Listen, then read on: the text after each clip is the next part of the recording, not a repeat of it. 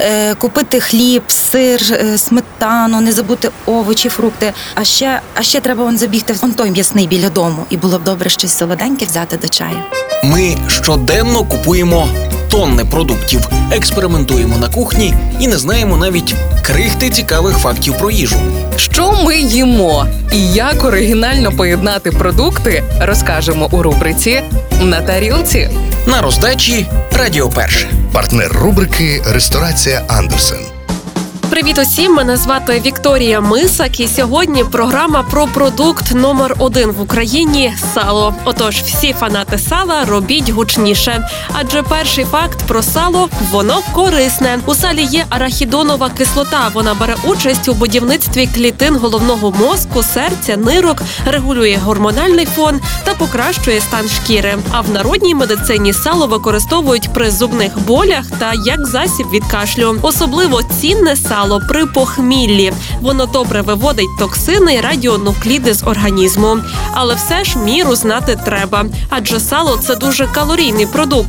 Тому норма на день це 20-30 грамів і бажано у першій половині дня. А знаєте, як обрати свіже сало? Його треба проштрикнути ножем або сірником. Вони мають легко пройти.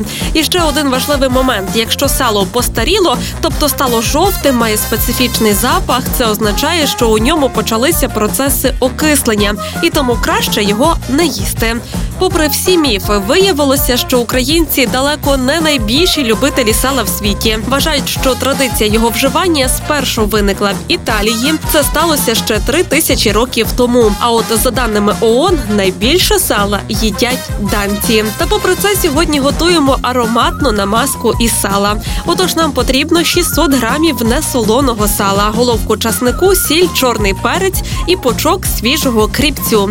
Ріжемо сало на кубики і кладемо у блендер чи кухонний комбайн. До нього всі наші складники і збиваємо до однорідності. Якщо любите гостріше, додайте трохи червоного перцю. Та й взагалі тут легко можна експериментувати з різними спеціями. Головне, аби вам смакувало.